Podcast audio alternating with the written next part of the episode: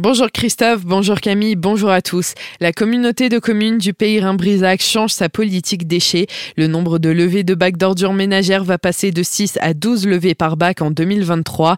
En raison d'une extension de tri voulue par la communauté de communes, on considère que les poubelles seront moins pleines. Certains déchets qu'on y jetait avant seront destinés à des points d'apport volontaires du fait de la requalification des traitements de déchets.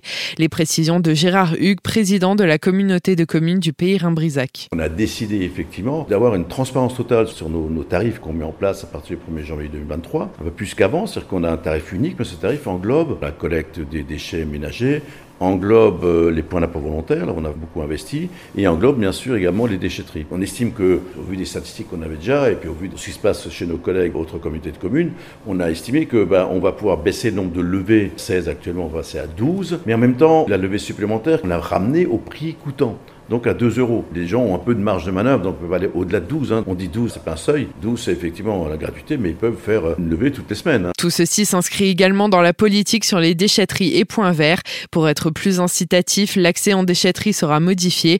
Une redevance incitative sera mise en place. Elle comptera 24 passages par an par usager. Le passage supplémentaire reviendra à 6,27 euros. On aura deux déchetteries, et Bisheim, qui va se terminer fin d'année et au cours de l'année prochaine. Et donc on aura deux points verts dédiés intercommunaux qui sont donc les anciennes déchetteries de Senheim et de.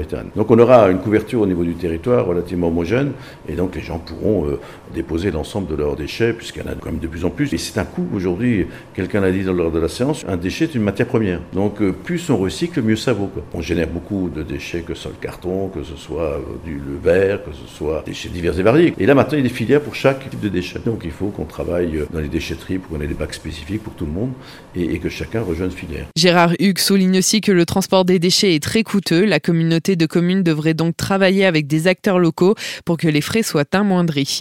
La ville de Brumat se met à l'heure de la sobriété énergétique. À compter du 28 novembre, l'éclairage public sera éteint entre 23h et 5h30 le matin, conformément à la décision commune de la communauté d'agglomération de Haguenau.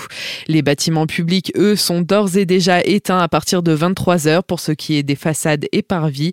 Quant aux décorations de Noël, les lumineuses seront restreintes au centre-ville et à la cour du château. Cet hiver, la température sera également baissée dans les lieux publics. Hier soir, l'A35 est resté bouché pendant plus d'une heure. Vers 17h, un carambolage s'est produit à hauteur de Colmar dans le sens Célestat-Mulhouse. Sept véhicules ont été impliqués, mais l'accident n'a fait que des dégâts matériels. Il aura quand même fallu neutraliser la voie de gauche, créant un embouteillage de plus de 7 km sur l'autoroute. Ce n'est qu'aux environs de 19h qu'une circulation plus fluide a repris son cours. Une possible attaque de loups à Sol-sur ce week-end. Deux brebis ont été retrouvées mortes aux environs de la commune de la vallée de la Bruche. L'Office français de la biodiversité s'est rendu sur les lieux lundi pour effectuer une expertise et déterminer le type de carnassier en cause. Le même cas est survenu en début du mois plus au sud dans la vallée de Saint-Amarin. Samedi, l'Harmonie de Turkheim organise son traditionnel concert du Téléthon. Cette année, il se tiendra exceptionnellement à la salle La Vignerée de Wettelsheim, mais l'esprit reste le même. C'est une soirée pleine de joie qui vous est proposée pour la bonne cause.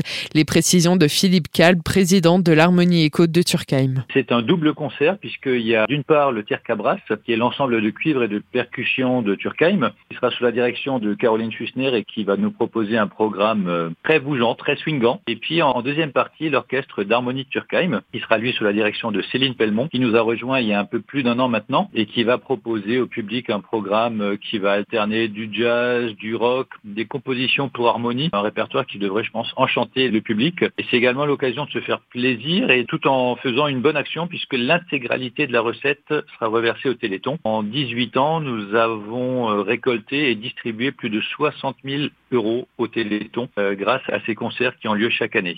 L'entrée sera libre avec un plateau et une buvette dont les recettes seront reversées au Téléthon. Rendez-vous donc samedi à 20h30 à la salle La Vignerée de Wettelsheim.